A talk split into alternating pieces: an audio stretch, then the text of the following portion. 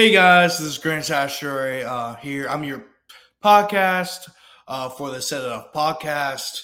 Um, if anybody's from Louisiana uh, sees Set It Off, yes, I did name it after Boosie song. It is the anthem of everything uh, Louisiana, so it makes perfect sense for why I decided to pick Set It Off. Um, but yes, this podcast will talk about everything um, involving Louisiana sports from high school to the pros. Uh, probably a lot more college and pros than high school, but I'm still going to talk about high school as well. Um, interview some players from high school, uh, stuff like that. Um, high school football, high school ba- baseball, basketball, you name it. Um, but this show is was made because one, uh, I'm a young guy. I just grad- graduated from LSU. I'm trying to bolster my career. Uh, I used I actually used to intern at Gridiron Football and Louisiana Football Magazine, uh, covering high school football and college football across the state of Louisiana. But then also I also cover LSU football and baseball uh, for And the Valley Shook, which is the LSU affiliate for SB Nation, and and also you know and also covered the LSU baseball team from the start of the season until uh, Omaha. And I was actually in Omaha for the whole entire thing and watched them win the College Series, which uh, marked off a bucket list of going to Omaha to watch College World Series. Uh, so I had a fun time doing that. Um, but yeah, um, that's the first thing. The second thing is to promote uh, the cover, uh, the promote and cover everything involved in Louisiana. Louisiana is one of the best places for sports. Um, one of the best places to watch high school sports. Uh, LSU, uh, you can throw in Tulane and UL in there as well. Um, but then also for professional sports like the Saints and the Pelicans. So I'm going to cover all those things on, on this podcast. Uh, this is the very first one, so it might not go smoothly, but hey, the heck with it, you know. You, you got to start somewhere. Um, but today, for uh, for the setup podcast, we'll talk about LSU's crazy week they had the week uh, week before this one. Uh, we'll also discuss uh, the Saints um, and their uh, their end of the season. Uh, what my thoughts are about that.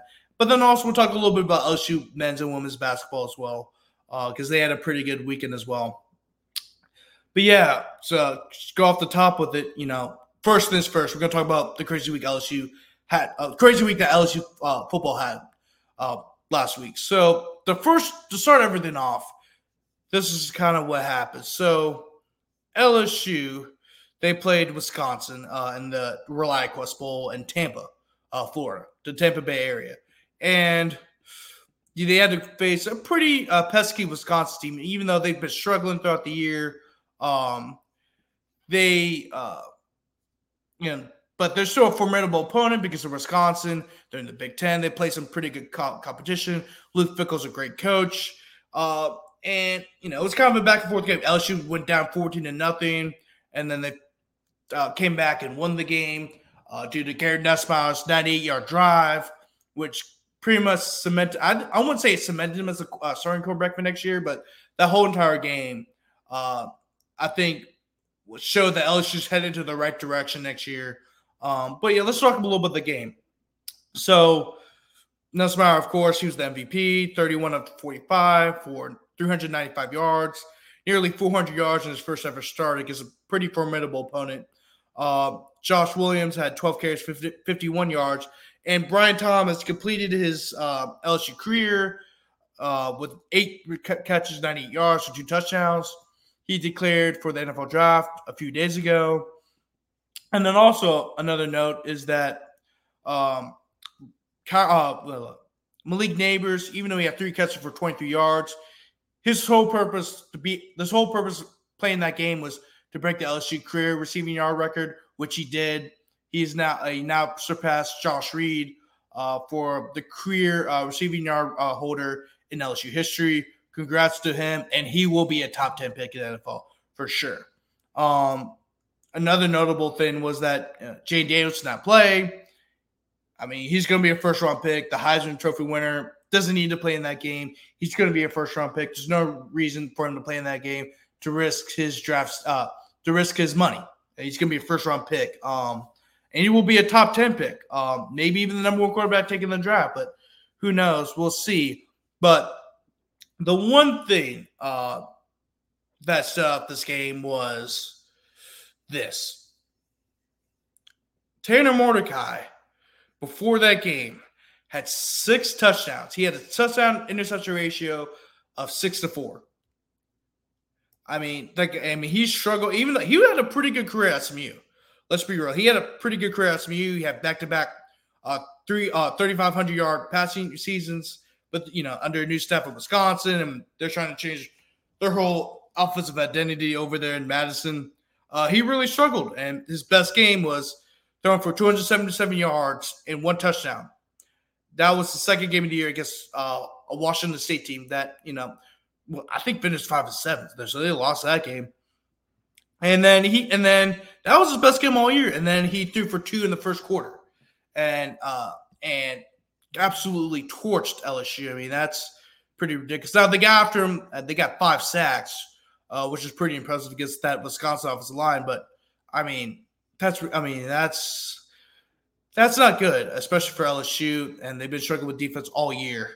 Um, and so that brought in a lot of changes. Uh, you know, I don't think that was the main catalyst for why Matt House got fired. I mean, there's a whole season. I mean, he allowed 700 yards. His defense allowed 700 yards of total offense against um against Ole Miss. Um, I mean, I mean, I mean, and that's the that's the big that was a big that was probably the most notable game. But there's bad defenses, the bad defensive performances throughout the whole entire year. So, you know, it didn't shock me that he got released. I knew it was going to happen after the season. A lot of people were like, "Why he's not getting fired now?"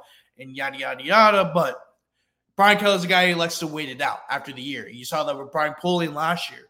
He didn't. He didn't. He didn't even fire him last. Year. He demoted him in February, and then Polian took the AD job at a D three college up in uh, Massachusetts. And so, like, you know, a lot of people are like, why is he fired now? Because Brian Kelly likes to wait out the process, likes to wait out the season for the season to be over. And then, bang, day after the game, Matt House gets fired along with the rest of the defensive staff, including uh, Kerry Cooks, who was the safeties coach, Robert Steeples, the cornerbacks coach, and um, I believe, and then there was somebody, oh, and then Jimmy Lindsey, defensive line coach. Now, Jimmy Lindsey uh, didn't really coach this year. He had a major health scare. Uh, and you know, LSU does not let go. It sucks, but it is what it is. Uh, you have to make changes. And what did they do? Well, they hired Blake Baker. Uh, Blake Baker is somebody who's uh, respected down in Louisiana. He was a great linebacker for Tulane for five seasons from 2000 to 2004. He actually, fun fact, he actually played under my dad. My dad was a linebackers coach his whole entire time at Tulane. So I've known Blake, uh, Coach Baker ever since you know he played at Tulane, seeing my dad's meetings and uh, stuff like that as a little kid. Um, so, but you know he, but after he uh, was finished finished his career at Tulane, he um, you know he had a uh, he was defense coordinator at uh, La Tech, had a pretty successful run there. He went to Miami, was defense coordinator there, and then he got let go. Um, you know, he, his first year in Miami was great, fantastic, but the next year they lost a lot of their guys, and then he was um then he was kind of uh, he, you know, was let go, but then got hired at LSU. He really helped develop that linebacker co core uh, to become one of the best, not only in the SC, but the nation. And that was the weakest part of LSU's defense. That was the least heralded part of LSU's defense. And ended up being the most, um, uh, what's the word I'm looking for? It ended up being uh, the heartbeat of the team uh, because LSU didn't really have a great year that year. They barely made it to a, to a bowl game that year. Uh, and their linebacker, but their linebackers were able were the ones that kept everything together on the defensive side, and that also kind of carried over to the offense as well because the def- their linebacker LSU's linebacking core that year kept LSU in a lot of games. Um, so, but you know he was responsible for that, and he goes to Mizzou. He changes the one of the worst defenses, not only in that C but the country, into one of the best. And I'm to go to um, his bio in a second that LSU had second, guys.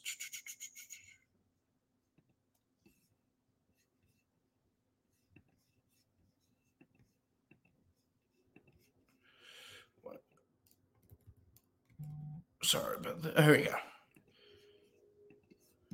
So, kind of look at his bio real quick, kind of give you guys a gist.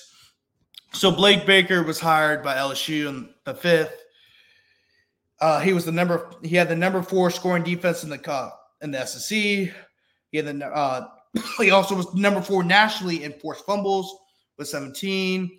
He uh, he was number five um, in SEC in both rushing defense and total defense, and he was also ranked. His defense at Missouri was also ranked 11th nationally in sacks and uh, number 18 number uh, and they were 18th nationally in tackles for loss. Uh, so you can tell he runs a very aggressive defense, which is much needed for this LSU defense, as you had Harold Perkins and Greg Penn. You also have some talented guys on the defensive line as well. Um, so he's he fits in well with LSU. Uh, like I said, he um, you know he he uh, really developed Damone Clark, who's all who ended up being All American, was second in the nation tackles. Uh, and Damone Clark is now starting for the Cowboys. Uh, he, I mean, he uh, Damone Clark was kind of a guy who was kind of a role player uh, for LSU for a little while, and then his senior year under Blake Baker, he became a monster. Um, a, a fantastic player for LSU. And he really was the heart of the team. He was really the best player on LSU's team that year. Um, so you know, t- so, so that shows you what kind of coach uh, Coach Baker really is. And not only that, look at Miami. They're the number 13 defense in the country and 12 uh, nation yards allowed per play. Uh, and they're also top 20 in rush defense, red zone defense, and pass defense. Um, and you know, two line he had two linebackers who all, ended up being all ACC, and also they had Jaelan Phillips, who um, is a starter for the Dolphins right now, one of the best uh, edge rushers in the NFL right now. Um, so that just shows you kind of work he did, and also a lot of tech. Uh, as you can see here, he uh he his he was his defense in La Tech in 2018 was number four in the nation in sacks per game, number 12 in tackles for loss, and thir- uh, 33rd in turnovers gained. Uh, he also helped to develop Jaylon Ferguson, who led the nation in sacks to 17 and a half. 17 and a half. Um, he also ranked number second nationally for tackles for loss with 26.5. Um, so that kind of shows you what type of coach uh, he really is. Um, he's a great coach. He likes, likes to be aggressive, and um, I, you know, I can't wait to see what Harold Perkins is. The, Harold Perkins uh, does in his defense. Uh, but yeah, guys, I mean that this is a hell of a coach. This is actually somebody I mentioned to people that like, let's say they we're going to break away from Matt House. This is going to be one of the top candidates. I mean, only spent a good bit of time in the state of Louisiana as a player and a coach, but his wife also was an all SEC uh, all SEC soccer player at LSU, and uh, she's from Mandeville. So she's also she's also from Mandeville, which is in the North Shore of the New Orleans area. Um, so so she uh, so he's got so he's got family down here too through his wife. Um, and you know, and also his track record shows out. It's what LSU needs at the time. They have a lot of great edge rushers, a lot of great. I mean, Harold Perkins. I mean, I think this really is going to help LSU in the long run. No matter, uh, I don't know how long he's going to stay here because I think he's going to be a top uh, head coaching candidate pretty soon because of all the work he's done. But it'll be really exciting to see what LSU does uh, here with their defense, and we might get back to what we what we everyone's used to seeing uh, LSU play defense, uh, not only in the state but nationwide. So it'll be really it's gonna be re- it's a really exciting time for LSU right now. But but that's not the only exciting news at LSU. Um, right now, Brian Kelly, when he first took the job at LSU, his whole th- the whole thing about Brian Kelly was, was two things. One, was he the right fit? Two, can he recruit? Uh, one, I think the one is kind of was a ridiculous notion. The first hand, I actually, um, when I was with the Reveille at LSU for a little bit, I actually did a column about why the Brian, the Brian Kelly narrative, that whole right fit narrative uh, was, you know, it was just a bunch of BS. Um, because at LSU, one, the only culture that we value is winning. That's number one.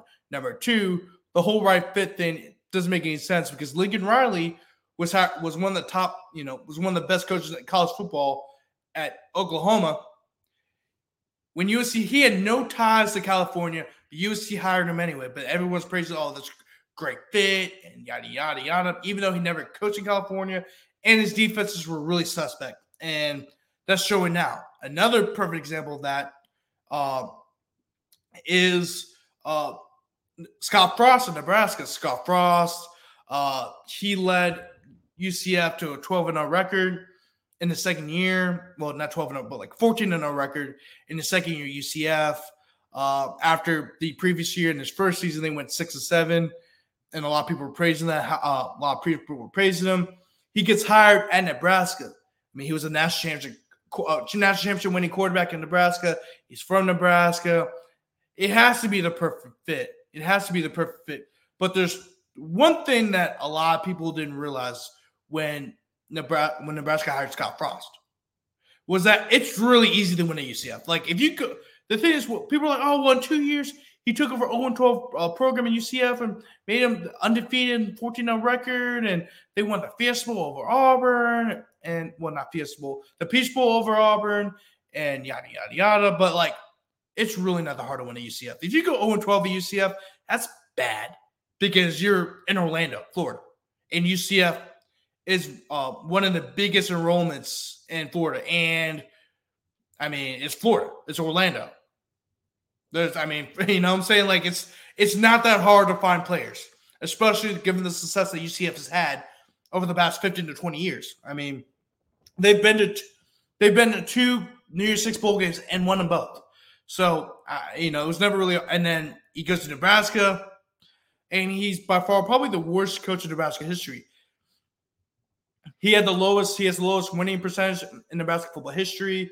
I mean, and his conference record was atrocious. I mean, it was bad. It was just a bad, bad uh, era for Nebraska football.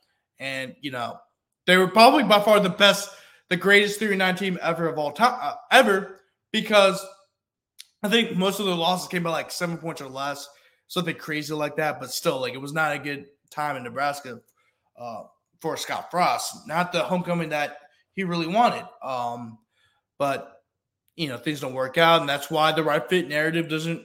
I, I don't buy in the right fit narrative because really the only culture that people want is winning. So he disproved that. The second thing I mentioned was can you recruit?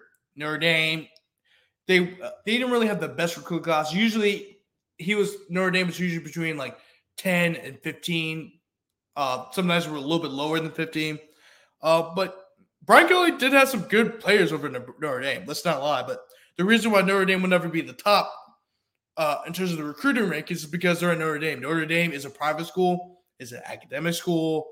Uh, the requirements needed to get into uh, um, Notre Dame as an athlete are much stricter than let's just say at LSU or Alabama and places like that. Um, and that kind of will hinder your recruiting a little bit because you need to get the players that you want. And usually, sometimes those those requirements, of those restrictions won't allow you to get those players that you want. That's why Brian Kelly came to LSU. He even mentioned that himself. Like he wants to get the best players in the country and to coach the best players in the country. Um, and he's proven that. You know, last last year they I believe they finished sixth in recruit, the recruiting rankings. Uh, and this year, right now, they are currently seventh on on three and tenth on twenty four seven. Um, I think on three, three is a little bit more accurate than 24 7 um, because a lot of the, because on three literally just took all the 20, best 24 7 guys and put them on there. But I'm still going to respect both. Um, still a top 10 class, but even though, I mean, well, that's not that great. We want to be top five, we want to be top three. Now, I'm, I'll show you why that this is actually a really good class. And just a second. Boom, boom, boom. Here you go. So, I want you to. Know this. This is the top recruits for the state of Louisiana on three. Dominic McKinley, Trey'Dez Green, Deshaun McBride, Tylen Singleton, Gabe Relaford, Colin Bilio, Joe Rogers, Juwan Johnson, Kolaj Cobbins, Michael Turner, Kyrie Lee. All right, that and Bernard Causey. Those are your top 15, and then Demarion Johnson. All right. Do you guys notice how much LSU's on the right. LSU, LSU, LSU, LSU, LSU, LSU, LSU, LSU. Yeah, you get the gist. LSU signed nine of the top 10 recruits in the state of Louisiana, including Dominic McKinley, who was a five star. Um, Dominic McKinley's a freak. He's 6'5, 6'6, 280 pounds, but he runs a, a 4'6. I mean, he's a freak. I mean, he's an absolute freak. Trey'Dez Green is a freak as well. I'll show you guys some highlights as well. Got to mention that. Gabe Relaford, I actually did get the chance to watch him uh, in the playoffs when they went to, to Archbishop Shaw, right outside the Louisiana, uh, New, the New Orleans area. I mean, he's a dog. I mean, these guys are all dogs. Yeah, may, they may not show up in the rankings, but this is very important. Why? Because Brian Kelly, even though Brian, like a lot of people say, well, Brian Kelly's not from Louisiana. He's not be able to recruit Louisiana guys. It's important to build relationships with Louisiana coaches. Uh, you want to build a wall around Louisiana. I mean, 12 of the top 15 players in the state of Louisiana signed with LSU. Build that wall, yo. Build that wall. And that's how you're able to get some of these guys. Dominic McKinley. I'll show you a little bit of highlight tapes. Give me a second.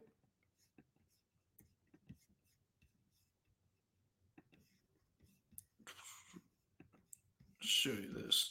Um, present. Screen. So this is. Right, give me a second, guys. Uh, Dominic McKinley.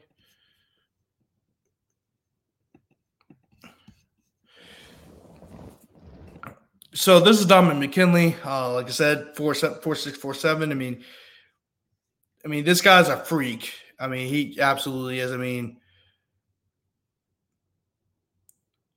I mean that. I mean, look at that. I mean, that's a big man. I mean, that's the number one recruit in the state of Louisiana. That is a big, big man. I mean, I mean that's a. I mean that's just a freak right there. But uh, anyway, but going back. Sorry about that, guys. Uh, going back to um, well, I was saying that guy's a freak. I mean, that's the type of guys you want in the state of Louisiana.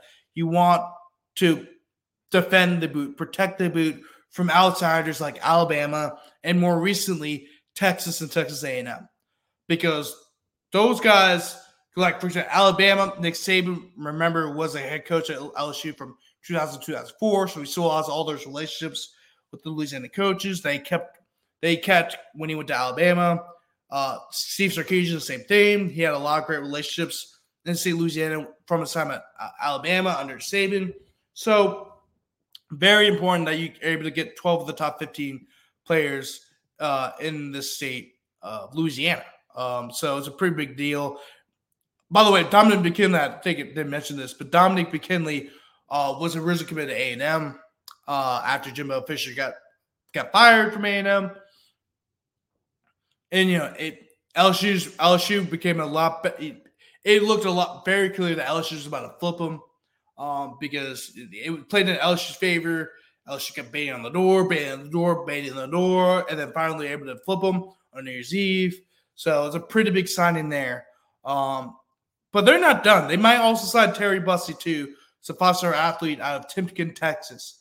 Um, you know, he's also an A&M commit, so that's another name you need to watch out for come the final signing day in early February. Uh, I know I'm talking about the 24 20 to 2024 class, but the 2025 class is the cream of the crop.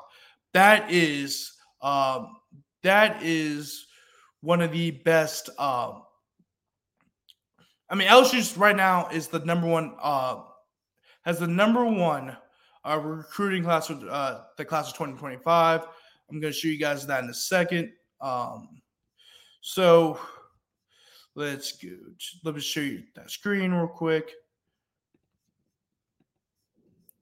So right now, LSU. I mean, so after yesterday, you know, for two days. Well, yeah, yesterday. Well, two days ago, because Bryce Underwood committed two days ago.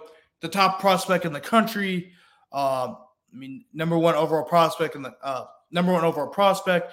He also is a quarterback, so that makes him not not only is the highest rated prospect to ever sign with LSU, he's also the number one quarterback to ever sign.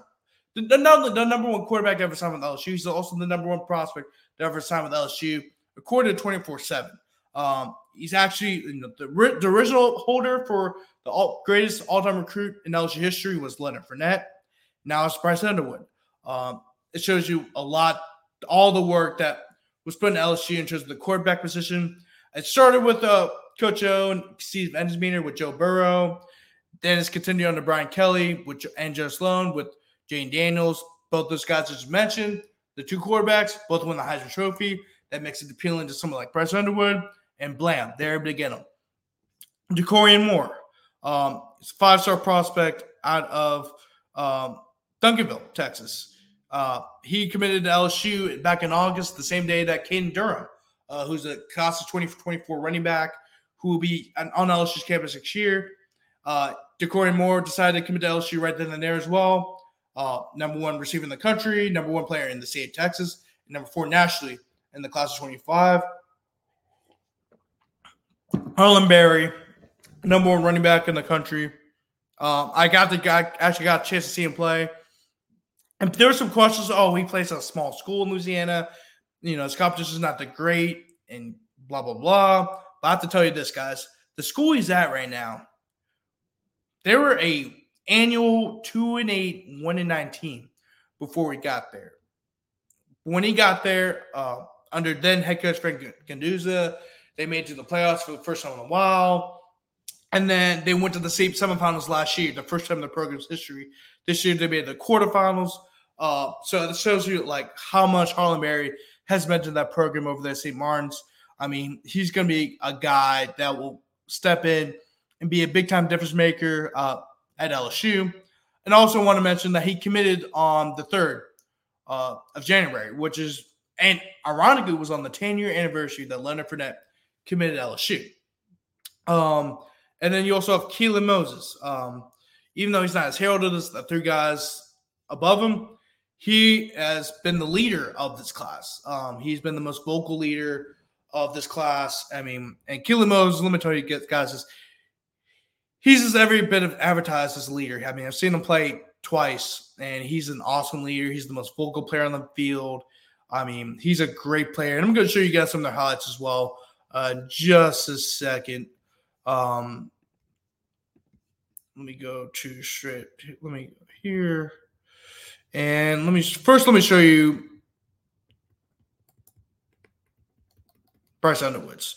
So this is a sophomore tape. He doesn't have his um he doesn't have his um junior tapes up yet. So I'm gonna show you a little bit of this. I mean, as you can tell, I mean, just I mean, just look at this, guys. I mean, he he's 6'4, 210. I mean, he's a pretty big kid. He, he's going to remind you a lot of Jayden Daniels. Um, that's from the software stats 37 touchdowns, 2,700 yards.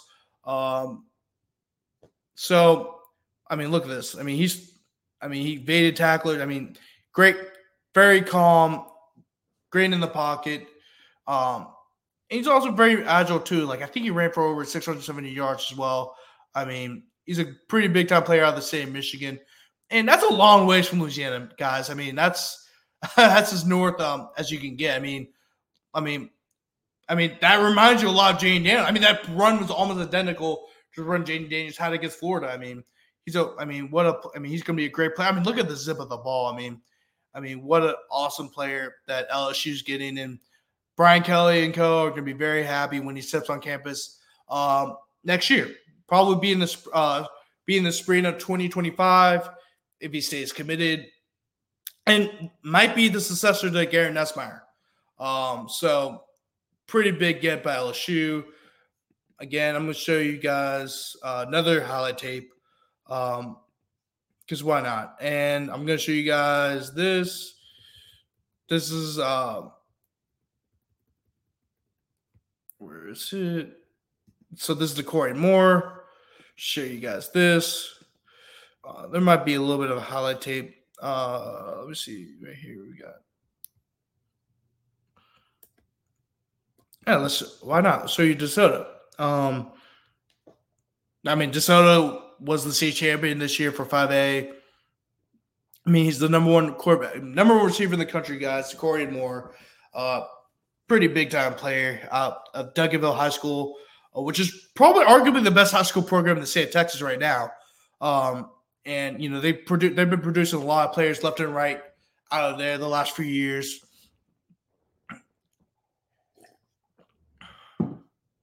I mean, yeah, so he's gonna be a big time player for LSU, number one receiver in the country. I'm also gonna show you a little bit of Harlem Berry. Um,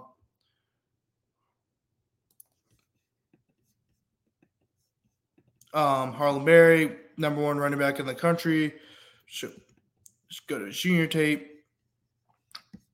And you're going to see, I mean, he's pretty fast too. I mean, he could, he could also, not only is he a great runner, but you can also catch the ball in the backfield too, as you see there. Um, you know, I saw a lot of that. Oh, and look at the speed of Bird. I mean, look at it. He's surrounded by three different guys. He's broke out of that. I mean, he's an incredible player, somebody you need to watch out for in the future uh, at LSU. And LSU's very lucky to have him.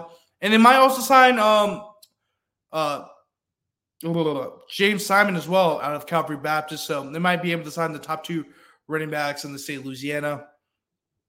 Um, he could also he's also a wildcat quarterback. and that just shows you how much he means to that uh, St. Episcopal, uh, St. Martin's Episcopal uh, team.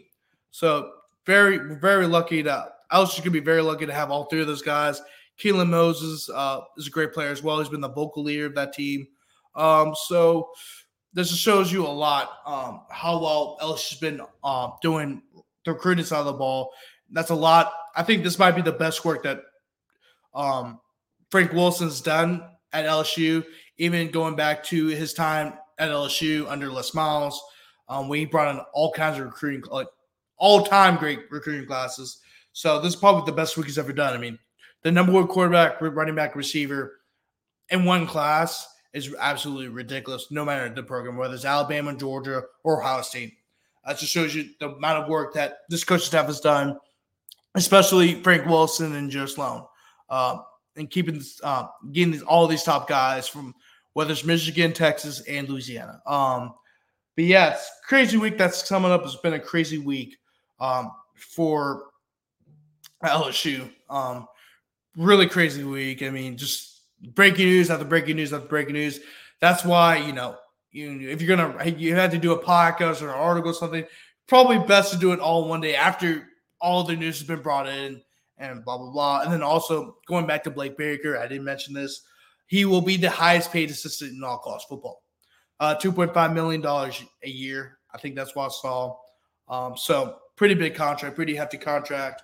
Um, LSU, very very exciting time for LSU football uh, and everything. Yeah. So moving on to the Saints. Um, the Saints. I mean, yeah, they won. They won 48 to 17 over the Falcons. Um, it, it was a very disappointing year for the Saints. Um, very disappointing. I mean, with all the hype, they signed Derek Carr, and you know they kind of revamped their offense. And well, I don't say revamped because they kept Pete Carmichael. I mean, for Pete's sake. But um, but but you know, but everyone thought they're gonna be uh be able to uh be able to improve off of last year. You know, they had one of the easiest, if not the easiest schedule in the NFL. So it was. I mean, and with all the talent they had on both sides of the ball, it made sense that the the Saints were going to win the division, but nothing came to fruition. The offense was not creative; it was lackluster. Derek Carr off the game slow, then decide to play like Peyton Manning in the last quarter, make a little last minute comeback. Doesn't matter. He's called the empty uh, yards emperor by Matt Moscona down there at AFR. Um, but yeah, it was just, but you know, it's just a bad season for the Saints. They signed Jamaal Williams from the Lions. He was a leading rusher, uh, the leading touchdown leader last year. He had the most touchdowns in the NFL. He didn't score his first touchdown of the year, the year until the uh, the until the Falcons game, where he scored the last touchdown of this uh, of the game on a fake kneel handoff, I guess we could call it. They're in they're in victory formation, and then Jameis Winston handed the ball to Jamaal Williams, and he ran for a touchdown. By the way, I'm going to get to that in a second. Um, describe that, but it's just been a very disappointing season for the Saints. Um, you know, I, I think they're going to make some changes, not with the head coach. I think they're going to keep Dennis Allen, even though I disagree with it. They're going to keep Dennis Allen.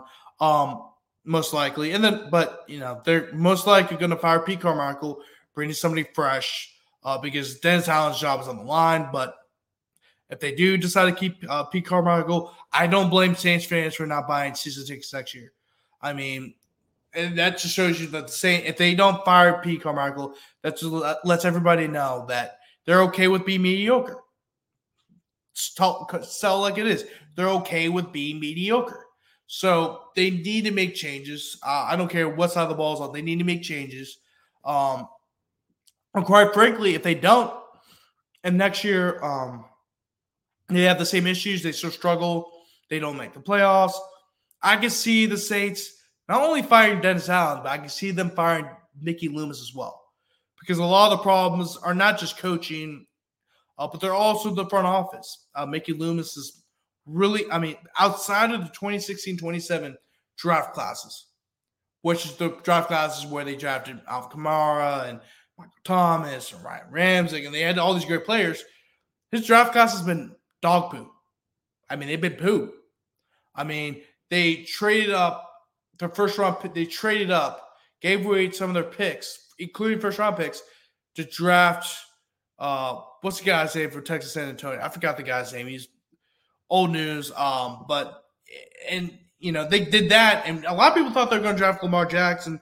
Let me look up the guy's name real quick, but uh, they a lot of people thought they're going to draft Lamar Jackson, uh, but that's why they traded up. But then they drafted. Um, let me look this up. Yeah, I forgot, guys. It's not. Yeah, Marcus Davenport. Like Marcus Davenport's last year, the Saints had half a sack. He was awful. Um, and you know, if you're gonna make that type of trade, you better uh, make sure you hit because if you don't hit, it's gonna come back to bite you in the butt. So that was just a bad, bad move by Mickey Loomis, and I think the Saints' issues are more than just Dennis Allen; they're also Mickey Loomis's too. Um, and it's shown because in all of his press conferences, he's been really, really testy. Uh, oh, really, really testy with the media um, kind of starking back at him, stuff like that, which lets me know that um, he's kind of he might be on the hot seat too, uh, bo- uh, boys and girls. So I think that they can make some changes. But going back, but I'm, after I, yeah, I finished that point. But remember what I said that J- Jamaal Williams didn't score a touchdown all year after the previous year was the NFL's leading touchdown uh, leader. I mean, let me show you guys this. So, so they scored the last touchdown. So, a lot of people thought, oh, maybe, maybe just running it up on the Falcons because they're rivals. I mean, the Saints and the Falcons don't vibe with each other. I mean, it's just a known fact around the NFL. Um, but let me just show you guys this. So after Jamaal Williams scored the touchdown, Arthur Smith, who is the head coach, well, was the head coach of the Falcons, he um he got a little testy. Uh, he got a little te- uh, little pissed off at uh, little pissed off at Dennis uh, Allen. I mean, you get the quarterback hugging it up. I mean, I mean, they, I mean, he's got a lot of explosives right there, and looks like Dennis Allen was kind of apologized a little bit. Um, and then you have uh, the assistant in the background. Uh, oh, you guys are gonna listen to this. You have him in the background. Listen to this. Yeah, you can tell he's there's the move. Like I have to spell it out. You guys, I mean, let's just say this: it's a two compound words mixed together. One starts with B, one starts with A, and the other word is another. Comp- the other compound word is M and F. I think you guys get the gist of what that assistant coach said in the background. Uh, but so there was that fiasco. So that so like the Falcons were pissed off about it, and then literally a few hours later, Arthur Smith gets fired. Um, so it was just a weird, a weird turn of events, but all the Saints fans were excited about. Like, yeah, we're rubbing up with the Falcons. All the players, they changed, and all the players or something. Yeah, we're rubbing on the Falcons. But then the reason why the players were all excited about was because they changed the play. Dennis Allen, like I said, they're in victory formation. They're about need. Jameis Winston, probably one of the most beloved Saints of all time, despite being the backup of his, most of his career with the Saints, changed the play because he wanted to rub it in on the Falcons. And Dennis Allen, I'm not going to play the clip right now. Um, Dennis Allen apologized for it. Um, and I'm going to play I'm going to play the clip and I'm going to let you guys decide, you know. Well, I'm going to let you guys hear the clip to hear what he had to say. And um that, and then I'll get to my point. And I'm going to start off by apologizing to Arthur Smith and the and Falcons. Um, that was not a play that we intended to run down there to finish out that game. That's not who we are. That's not how we operate. Uh, we should have taken a knee. So uh, I want to apologize to them because um, look, we're all like it, it's we got a good rivalry, um, and it, and it's a heated rivalry. Um, but there's a way we go about doing our business, and I wasn't happy about that. And I'm gonna start off by apologizing. Okay, you heard that. All right. So I have issues with this. I understand why he apologized, but I have issues with this. One, um, Dennis Allen's already lost a lot of respect for fans and the players as, as it is. And when you're going against your biggest rival, your fans and players are going to celebrate that. So it was so when he did that, it's almost like he to fans and players that he was sucking it up to the Falcons. I know people are going to some people are going to disagree with me with that, but it's just the optics of it of it all. Number two, he threw his players under the bus. He could have said, "Well, that was on me. Uh, I I decided to call the play. Uh, I shouldn't have done that. I got lost in the moment and kept his players out of it." But instead, he threw his players under the bus. And the way the players were reacting, they were celebrating while the coaches weren't. So that lets me know that there is a rift between the coaches and the players. That's not good for a culture. Uh, that's not good for the organization. That's not good for the culture of the organization um, that Gayle Benson is trying to run. And that's just a bad, bad look overall. But that lets you know how everybody feels about Dennis Allen, where to the point where you're gonna literally change the victory formation play to give the ball to Jamaal Williams. But then also it just shows you how much they respect Jamaal Williams, how much they want to give that touchdown to him, and the fact that the coaches all year have completely fumbled uh, Jamaal Williams. I'm not sure. I'm maybe Jamaal Williams is not the same player as he was last year, but the fact that this whole off this whole office has been wasted from the get go. It's just coaching. It's just straight up coaching. Um, and I know, also, like I said, it's also on the front office, but the coach has been horrible too. Um, just horrible. Um, and if they don't make changes, I don't blame Saints fans for uh not going to game session, not buying tickets, not buying any merchandise because they want to make the front uh the Saints organization know and Gayle Benson know that yo, we ain't riding with this dog. We ain't riding with this big dog. So it's just so you know very disappointing. The, the, the very disappointing season for the Saints, despite ending it with a forty-eight to seventeen beatdown over the hated dir- Dirty Birds, as we call them in Louisiana. Uh, but but you finished the season ninety-eight. Um, you barely finished the season ninety-eight. Remember, they won like four of their last five games. Um, so you know, so it's you know, if they play like this the whole entire year, we wouldn't probably be having this conversation right now. But hey, it is what it is. But moving on, LSU um, men's basketball, they picked up a big win over A and M. Um, you know, last year LSU, and you may very well know, they won their first SEC game of the year before losing all but one. Um, the rest of the year on one of the worst seasons in LSU uh, basketball history. But uh, on Saturday, uh, Saturday they held A&M to just 25.4% from the field and 17.9% from three to defeat A&M on the road 68 to 53.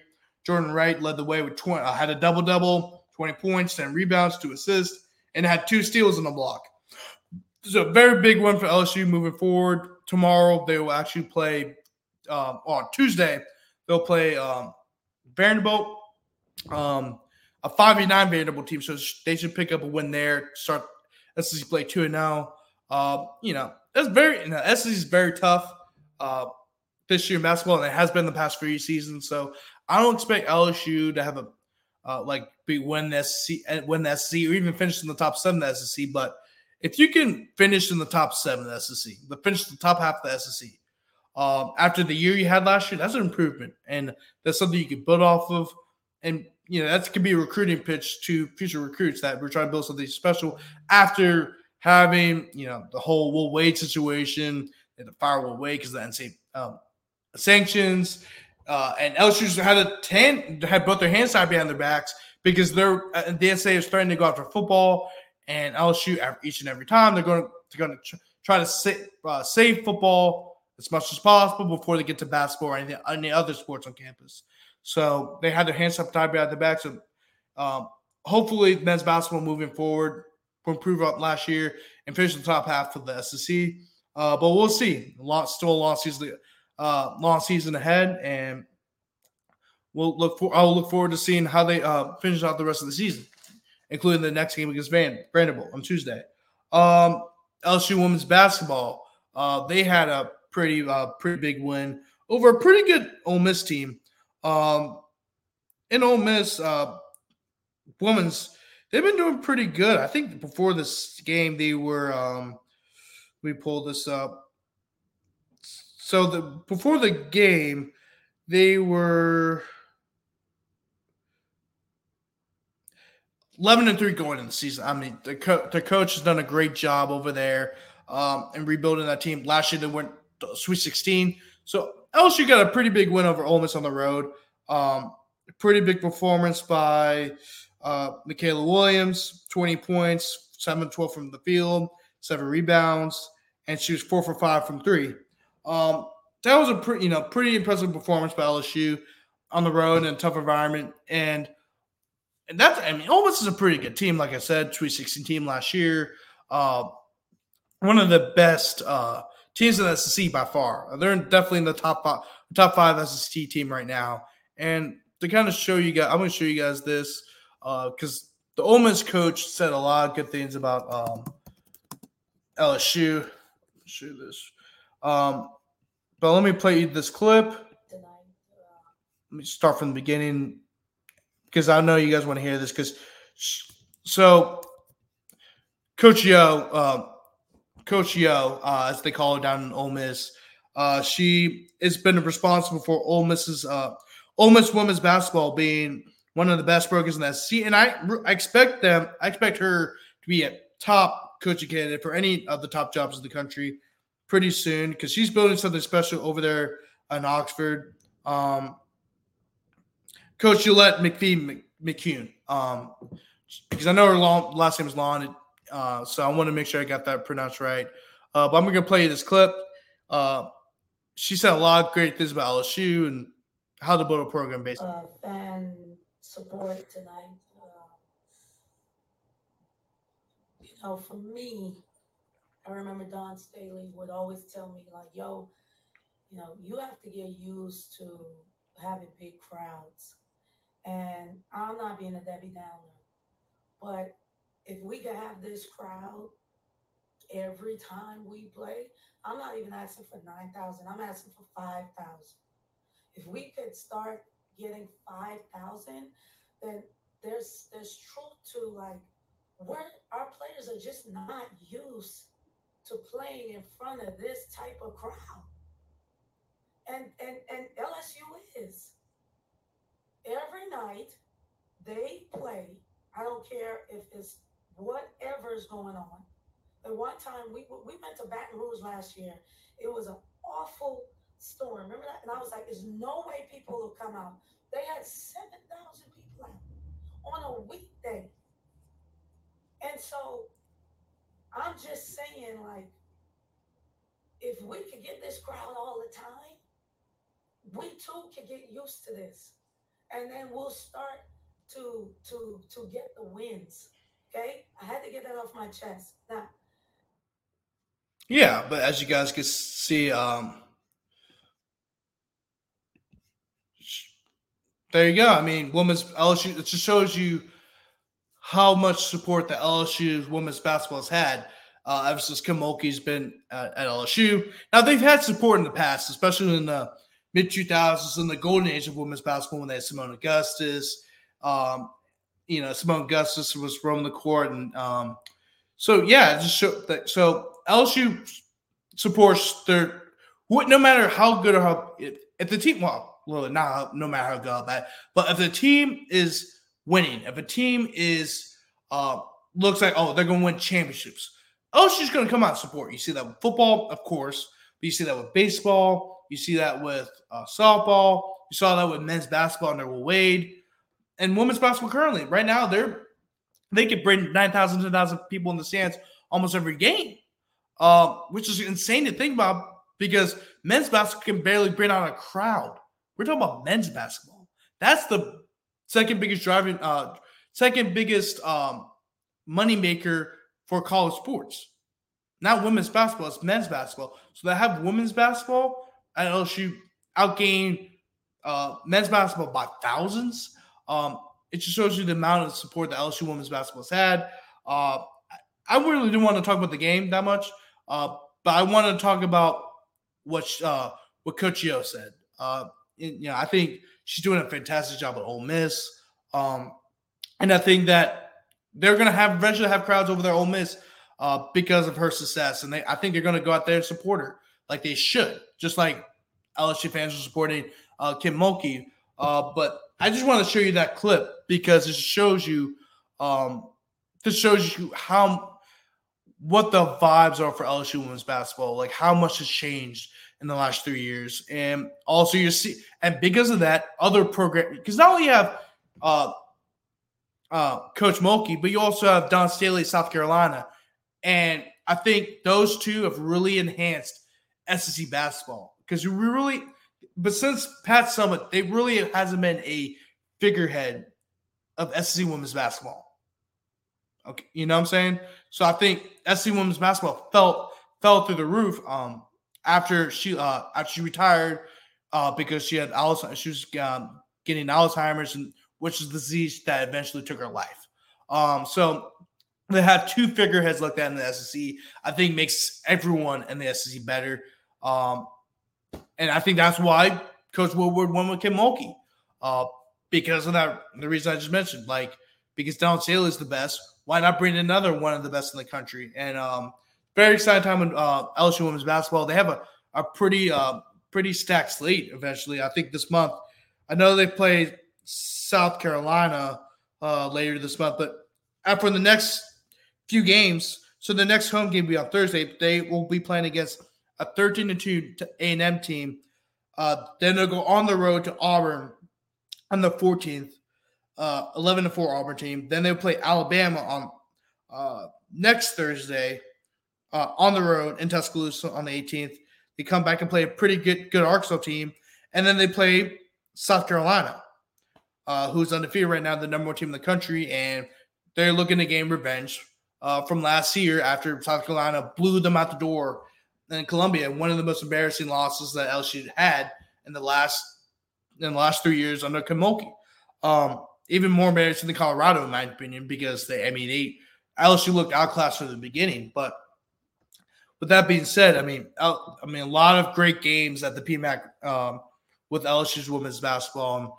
Um, so make sure you got to support them uh, if you're an LSU fan, or even if you're not an LSU fan, just go out there and watch some good basketball because there's some great basketball being played the um, the PMAC. Maybe not so much the men's team, of course, because they've been struggling the last two years, but women's basketball has been awesome, phenomenal there, and to see some of the best women's basketball players in the world.